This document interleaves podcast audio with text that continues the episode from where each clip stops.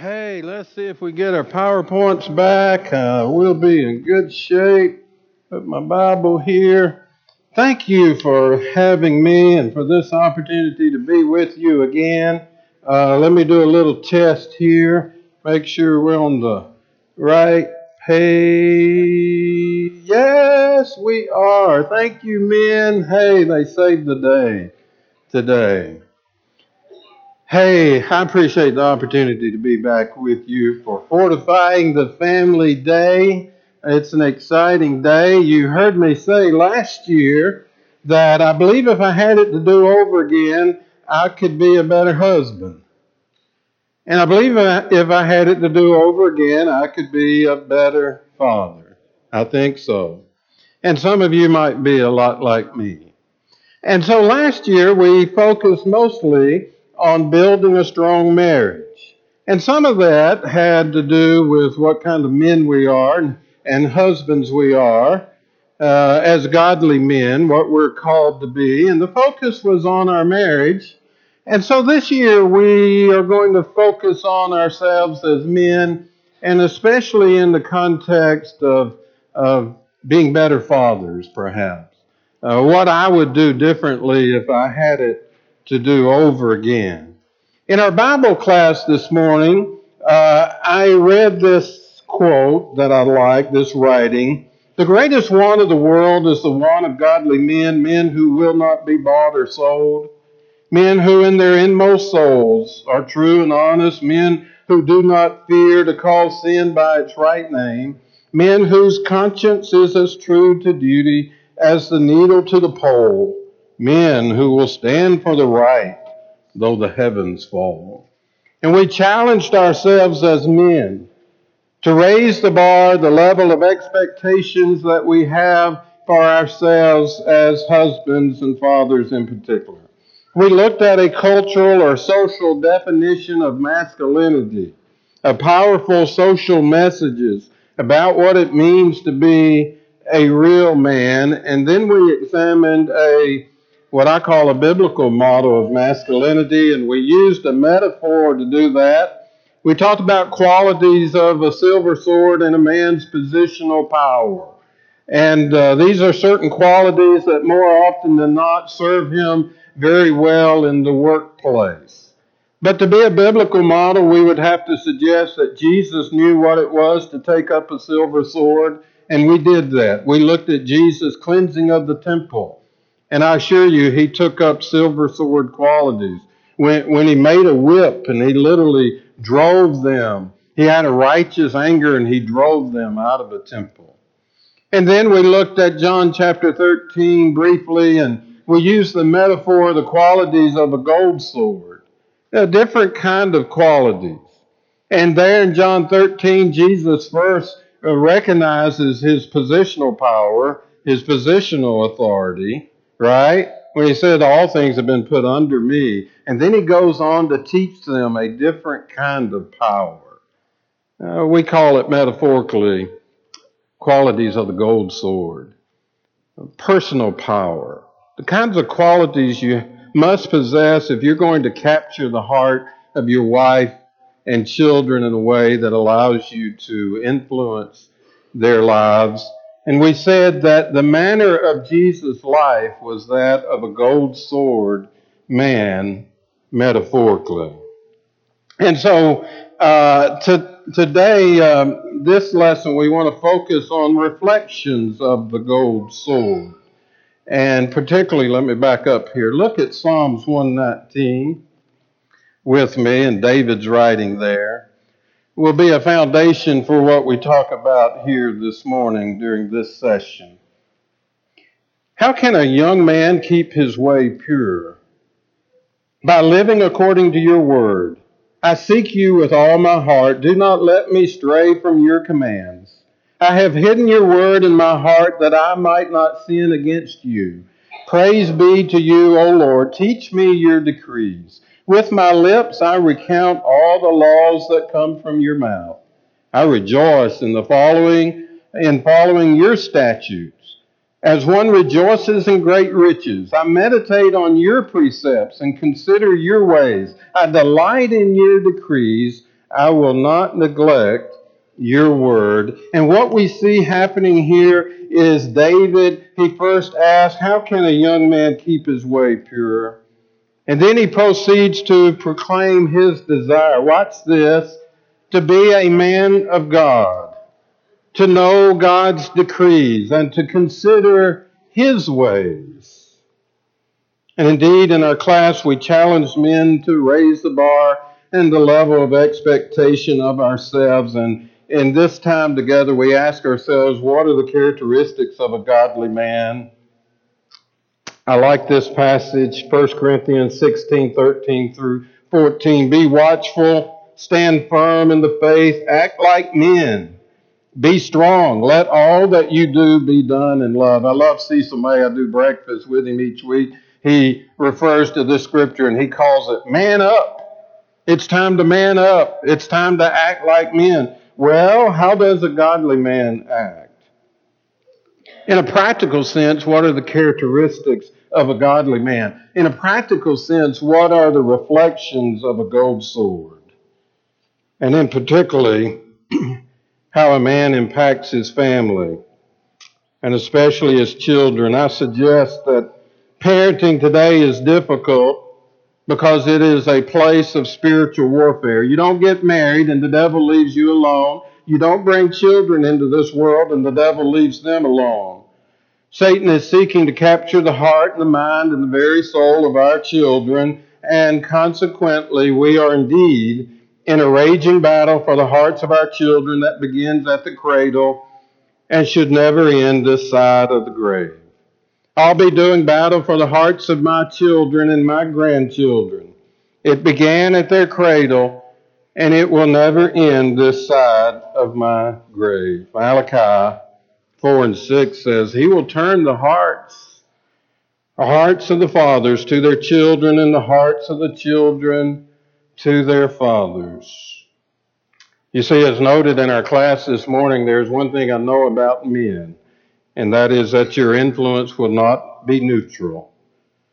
You have it within you to be an incredible blessing in the life of your wife and children, or you have it within you to do unspeakable harm by your presence or absence, by your action or inaction, by your involvement or neglect. You will shape the character and the competence and the faith of your children, or listen to me, you will sentence them to grapple or to wrestle for the rest of their lives to discover the influence that you were supposed to have.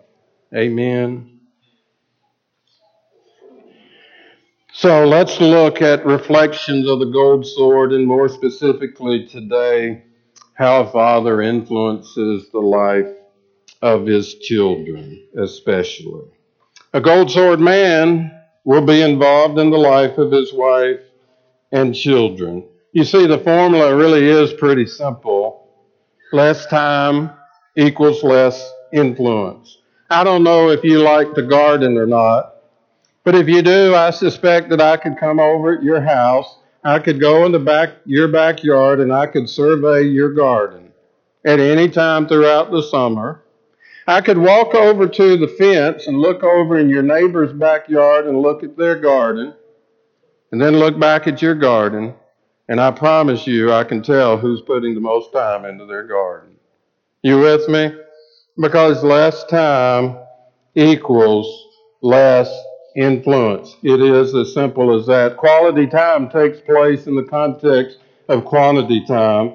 I have always worked a lot in my life. Previously, as a CPA, those guys tend, and men and women tend to work a lot. And I've always, and I always uh, heard that phrase, quality time. But I have become convinced that quality time might help us feel a bit better about our busyness but in reality, quality time takes place in the context of quantity time. There are moments when you simply have to be there, and you're either there or not. I like this quote. you simply can't think efficiency with people, you think effectiveness with people, and efficiency with things. I've tried to give 10 minutes of quality time to a child or an employee to solve a problem only to discover such efficiency creates new problems. and seldom resolves the deepest concerns. Isn't it true? I like the way it says that uh, you think effectiveness with people and efficiency with things. Uh, I've got a, a, a high quality lawnmower. It's very efficient. You know, if you got a lawnmower, you want it to be efficient, right? But you think effectiveness with people and efficiency with things. when you work with people, when you try to uh, influence the lives of people, it's not going to be very efficient. It's going, in fact, to be inconvenient. It's often going to require a lot of your time. When will we realize, as men, that we're so powerful that we can't do our own thing without affecting everything and everyone around us? We can't have our cake and eat it too. eat it too. There, there may be some who do, who pull it off. But I'm here to tell you, it's really hard to have your cake and eat it too. It's really hard to maximize your position in the workplace. It's, it's really hard to maximize your promotions. It's really hard to ma- maximize your portfolio, to maximize your possessions, and not pay a price for that. It's really hard to have your cake and to eat it too. Let me uh, see if I can give some more specifics when I say a gold sword man will be involved in the life of his wife and children. Specifically, I would suggest to you what I call IRT, individual relationship time. Now, what really impressed uh, the importance of this on me was a story from a couple many years ago. I won't read the whole thing to you, but I'll give you part of it. Uh, this couple had a son named Blake who, at the age of 11, was diagnosed with a brain tumor. They left Abilene and went over to the Metroplex of Dallas, and they were at the ho- uh, hospital doing all kinds of tests, uh, going to see this neuro this, this neuro that. You get the picture, right? And the mother writes me a letter sometime later about this ordeal when he was diagnosed with a brain tumor. She says the week seems endless, and yet it is racing by too fast towards the surgery. The strain seems unbearable, and yet God gives us the strength to make it through each day. At night, after full days in doctor's offices, we are in great need of happy diversions. We let Blake choose where to eat and where to go, such as the mall, fishing shops, or whatever, anything to get a smile on his face. These smiles are precious to us. We, we may never get to see them again. Our hearts are heavy. She goes on to say, We are so ready uh, to go home to Abilene after uh, this emotional, exhausting week, but, but it will only be for one day because Blake's surgery is scheduled for Monday. Blake sleeps in the car on the way home while Butch and I make plans for family members to keep our other three kids. They have told us to expect to be in the hospital for three weeks, maybe more on Sunday. Now, watch this. We drive to Decatur, Texas to leave the other kids with my brother Rick and his wife Amy and their own four kids. Rick is trying not to cry as he hugs Blake. Rick says, Sorry, buddy, that this has been such a bad week. Blake looked very surprised by Rick's words and replied, This was the greatest week of my life. I was an only child. I had mom and dad all to myself. We were stunned. Our week of, she says, living hell was his best week ever. I'm sure that with that will be uh, there will be many lessons to learn before this journey is ended, but here's the first great lesson in this journey. Blake did not name the movie we saw or his favorite places we ate at or the cool stores we took him to or even the $36 laser pointer we bought him. No, his joy was simply being with us, mom and dad. Our kids want our time and attention. They just don't care about all the stuff when they have us. Oh, isn't that good? Out of the mouth of babes. And you know what that story convinced me of is what I call IRT, individual relationship time. That your children at some level, all of your children want to be an only child. If you got two or three children, guess what? Each one of them needs an individual relationship with their father. IRT, individual relationship time. And you know, if you're an involved father, if you're an involved parent, you will be aware. Awareness is important, and I must give my wife credit. She, uh, when we were raising our children, she was a prayer warrior for them, and she prayed that we would always be aware. If our children were ever involved in something they didn't need to be involved in, that we would be aware, that it would be evident to us. And so you might ask yourself, what do you need to be aware of? Well, first, let me mention as Wanda prayed about our awareness, we get a phone call one night, and it was from our strong willed daughter. And I answer the phone, and I'm just, I'm listening to her on the other end, but she's not talking to me. I hear her talking to other children, other young people, teenagers. They were out and about on the town. I'm sitting here, hello, hello, and I just hear her talking, and they were making plans for the evening. And they were making plans that they didn't need to be making, and I'm sitting here listening to this. She had not called me. Her phone was in her purse, but somehow in that moment it rang home. And I'm sitting here listening to it, and I hang up. In a few minutes, I give Amy a call, and I'm like, Amy, where are you? I'm over here. What y'all doing? Yeah, what you gonna do? I, I think you need to come home. No, I'm, I'm going. No, you need to come home now. Right? And I'm like, she was the prayer warrior. I can't explain it, but Amy phoned home unknown to her, right? Oh, we need to be aware. What do you need to be aware of? You need to be aware of their friends. You need to be aware of changes in their moods, changes in their attitudes, changes in their grades, changes in their behaviors. You need to be an aware parent.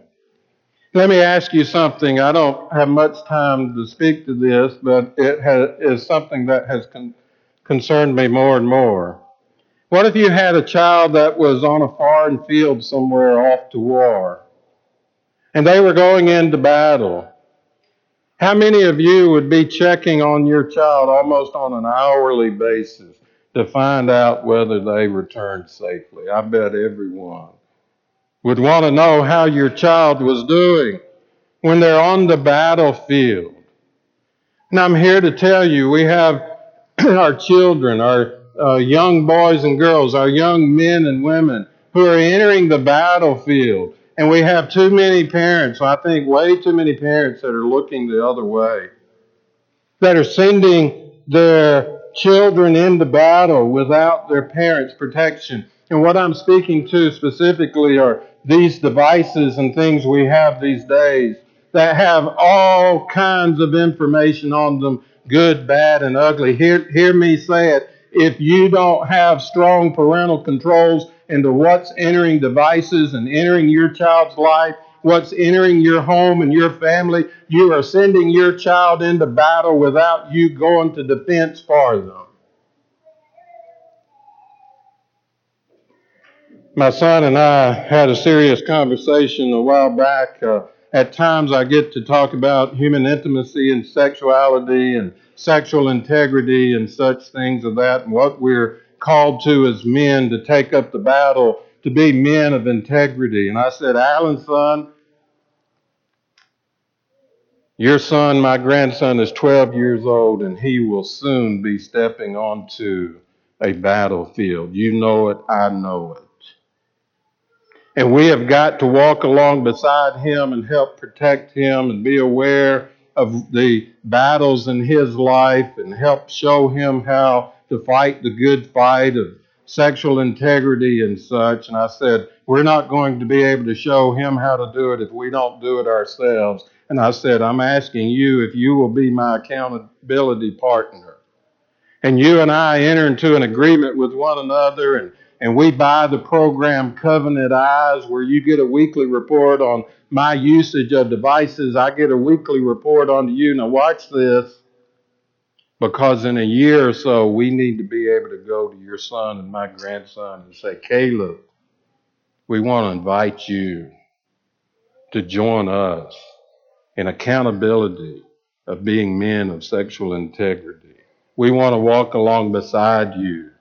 We want to invite you into our circle. You with me?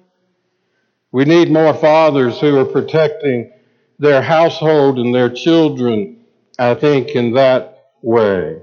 And in sharing that story with you, I confess to you that I failed to do it well with my own children, with my own son. I didn't have enough answers, I guess, back then. But I've apologized to him for not doing better at walking along beside him and protecting him in a world of spiritual warfare. Oh, we as parents need to be aware of what's in our children's lives. If we're involved parents, we will be aware parents.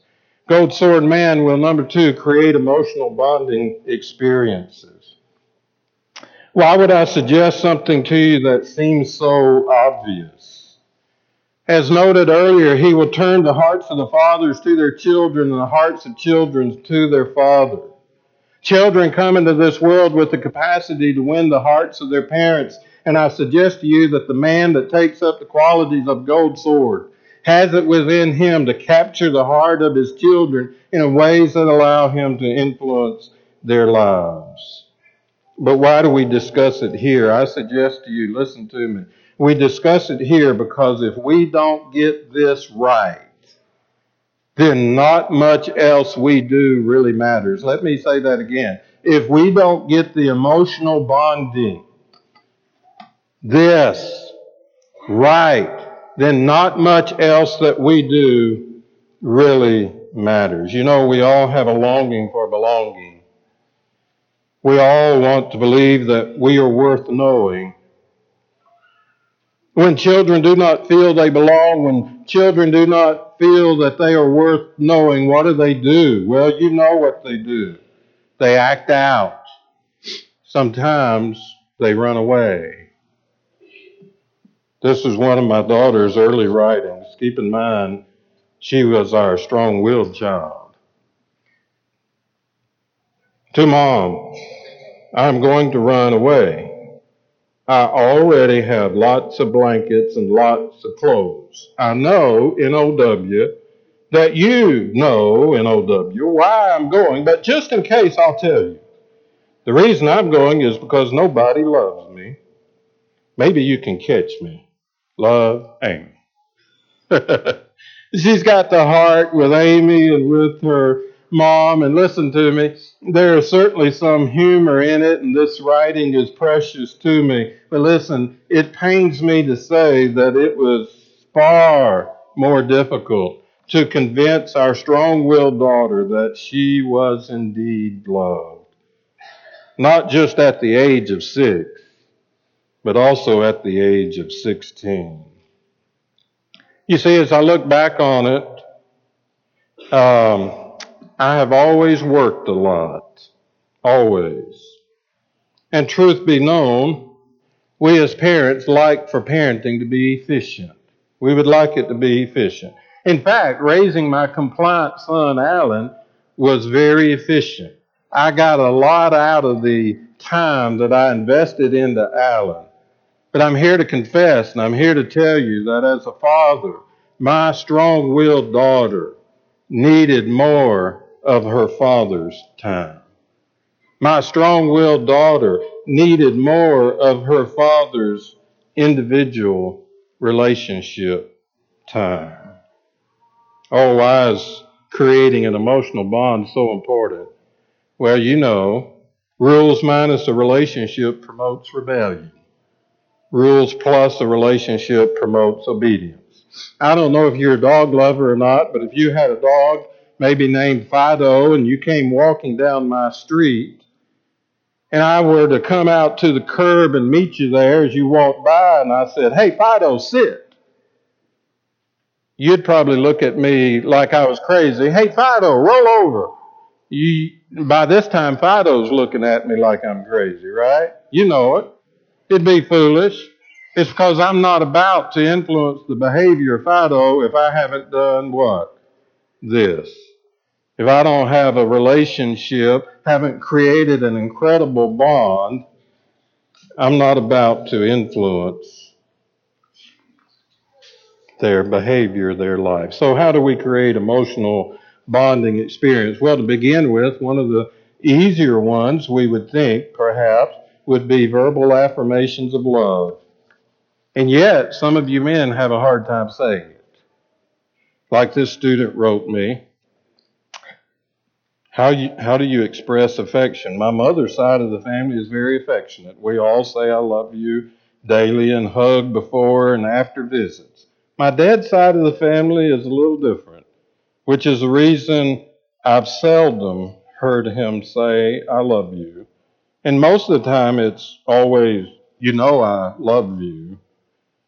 And the family members I've met, we never said I love you, but, but he tries to show it the best way he knows how. Watch this now. I will say, because of this, I tend not to get close to people. Student writing me. Because of this, I tend not to get very close to people. How about this writing? I have many memories about my father and about growing up with him in our apartment next to the elevated train tracks. For 20 years, we listened to the roar of the train as it passed by his bedroom window. Late at night, he waited alone on the tracks for the train that took him to his job at the factory where he worked the midnight shift. On this particular night, I waited with him in the dark to say goodbye.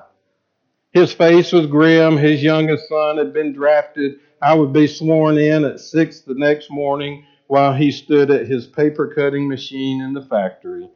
My father had talked about his anger. He didn't want them to take his child, only 19 years old, who had never had a drink or smoked a cigarette, to fight a war in Europe. He placed his hands on my slim shoulders. You be careful, Stephen. And if you ever need anything, you write to me and I'll see that you get it. Suddenly, he heard the roar of the approaching train. He held me tightly in his arms and gently kissed me on the cheek. With tear filled eyes, he murmured, I love you, my son. Then the train arrived, the doors closed, him inside, and he disappeared into the night. One month later, at the age of 46, my father died. I am 76 as I sit and write this. I once heard a New York reporter say that memories are a man's greatest inheritance, and I have to agree. I've lived through four invasions in World War II. I've had a full life of all kinds of experiences, but the only memory that lingers is the night when my dad said, I love you, my son. Oh man, you need to be able to say it. And you need to add the power, what we're talking about, the, the power of the spoken words and and to that, you need to add the power of meaningful touch. The power of the spoken word, the power of meaningful touch. I remember when I was doing some adolescent drug rehab work, Carly was in our meeting and one of our sessions, I saw tears running down her face, and I'm like, Carly, can you share? And we were kind of talking about affection. And she says, It's it's been four months since either my mom or my dad gave me a hug. All the power of physical touch, the power of, of meaningful touch. And then, thirdly, I don't have time, so I'll abbreviate it here. Uh, the idea of bonding experiences. Oh, you need to create bonding experiences. I'll say more about this here in just a few moments. But as I reflect on the people that I'm closest to, who is it that I have an incredible bond with? It is almost always, watch this, people I laugh with, people I sweat with, meaning work, and people I cry with, meaning we hurt together. I think about the people in my life that I'm closest to. They're people I laugh with they're people I work with. They're people I cry with. Isn't that true? We'll say more about that here in just a moment. A gold sword man will create emotional bonding experiences. Thirdly and lastly for this session, a gold sword man will be a model of character, competence, and faith in the life of his wife and children. You'll be a model for them. 1 Corinthians 15:33 says, "Evil companions corrupt good morals." There are many negative role models that are held up before our children. I know it's an old example, but it really makes the point I would like to make. I know the parents, most of the parents in the audience will remember a guy by the name of Dennis Rodman, basketball player. Oh, it's been quite a while ago, probably 20 years ago. He's pretty bizarre kind of guy, but very prominent, very well known, right, at that time. Yes, I know most of our young people are too young to remember him, but allow me to make my point. Did you know that Dennis Rodman was an author? He wrote a book. I got it right here. Uh, if it wasn't so revealing, I'd, I'd have it on a slide, but the title of the book is called Bad as I Want to Be. And that kind of reflects his life. He was bad as he wanted, but bad as I, and the I is in gold. And he's sitting on a Harley Davidson mo- motorcycle, which is metaphorical, right? Kind of stands for the re- rebel and kind of captures his title. Bad as I want to be. I live life by my rules. I live life my way. And I can be as bad as I want to be. What a philosophy of life, right? Yeah. And then you go to our family friendly McDonald's restaurant and I like McDonald's. But I don't necessarily like that back in the day that Dennis Rodman was on the McDonald's drink cup. For your children to drink and take and do what with? Put on their shelf in their room. That's the kind of models that are being held out before your children. I'm like, here's a guy that wrote Bad as I Want to Be. You think I want to give the drink cup to my child that he might in any way would want to emulate? That philosophy of life. And then I'm in a car repair place. And I look over, and here is the Texas 20 Texas Monthly magazine. This was a special issue. And I'm waiting on my vehicle and I look on the front cover and there's Dennis Rodman, the author of Bad as I Want to Be. And I don't know if you can see it. I guess maybe you can. The caption says, tops our list of the most impressive, intriguing, and influential Texan of 1998. And I asked the owner, Can I have this magazine? Uh, look at this again. Tops our list of the most impressive. I don't think so. Most intriguing, perhaps, and influential, I hope not.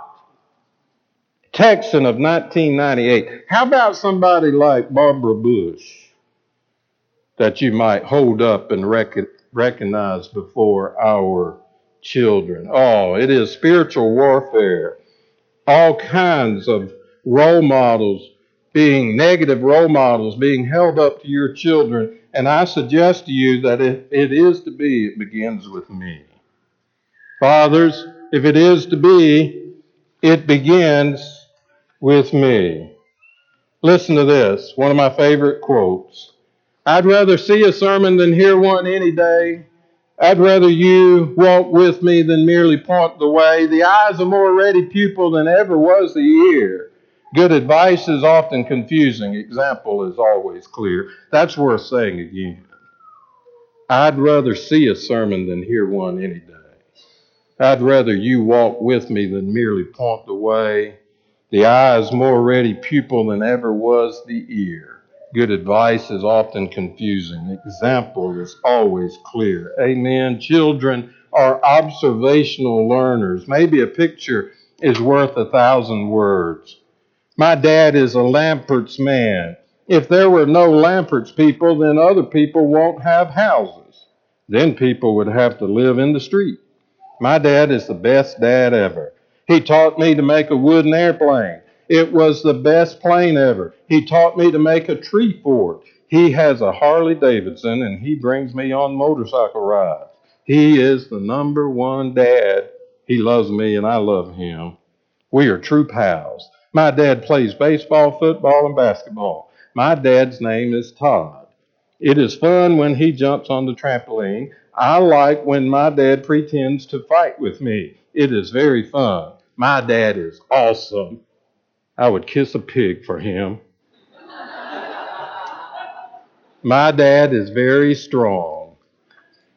Try another one.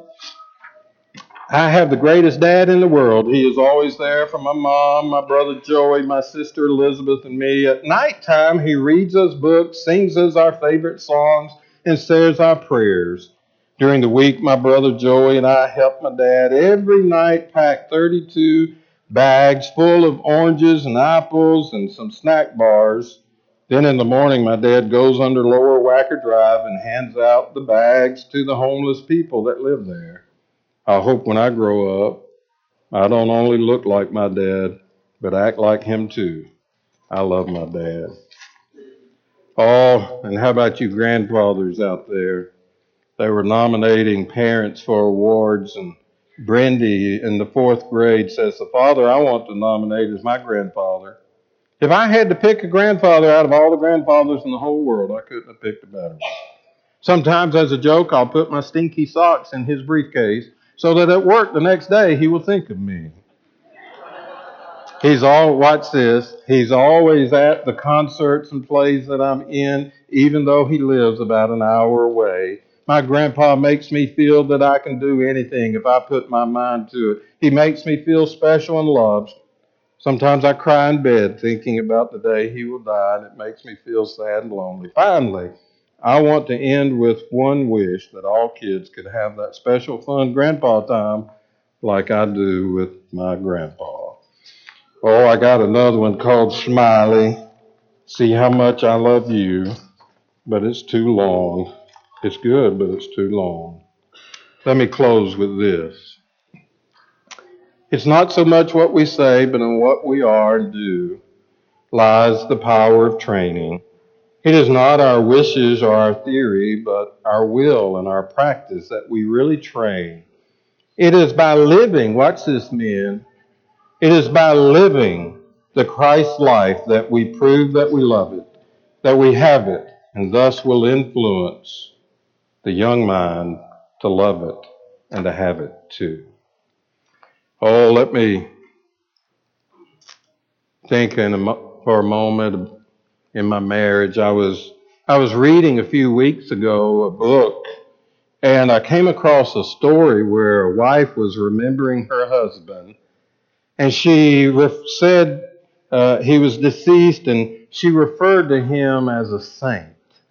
Wanda was look, sitting across the room from me, and so I asked, I said, I don't guess you would describe me as a saint, would you? She laughed she laughed and said, Well, you wouldn't describe me as a saint either. Now, if you look beyond the humor of it for a moment, it occurred to me that God refers to you and me as what? Saints. 1 Corinthians 1 2, to the church of God that is in Corinth, to those sanctified in Christ Jesus, uh, those set apart to be holy, called to be saints together with all those who in every place call upon the name of our Lord Jesus Christ, both their Lord and ours. And so, beyond the humor of the moment, I began to think in a more serious note. And it troubled me a bit that God could maybe see me as a saint, but my wife might not readily view me as a saint in her eyes, or my children might not readily view me as a saint in their eyes.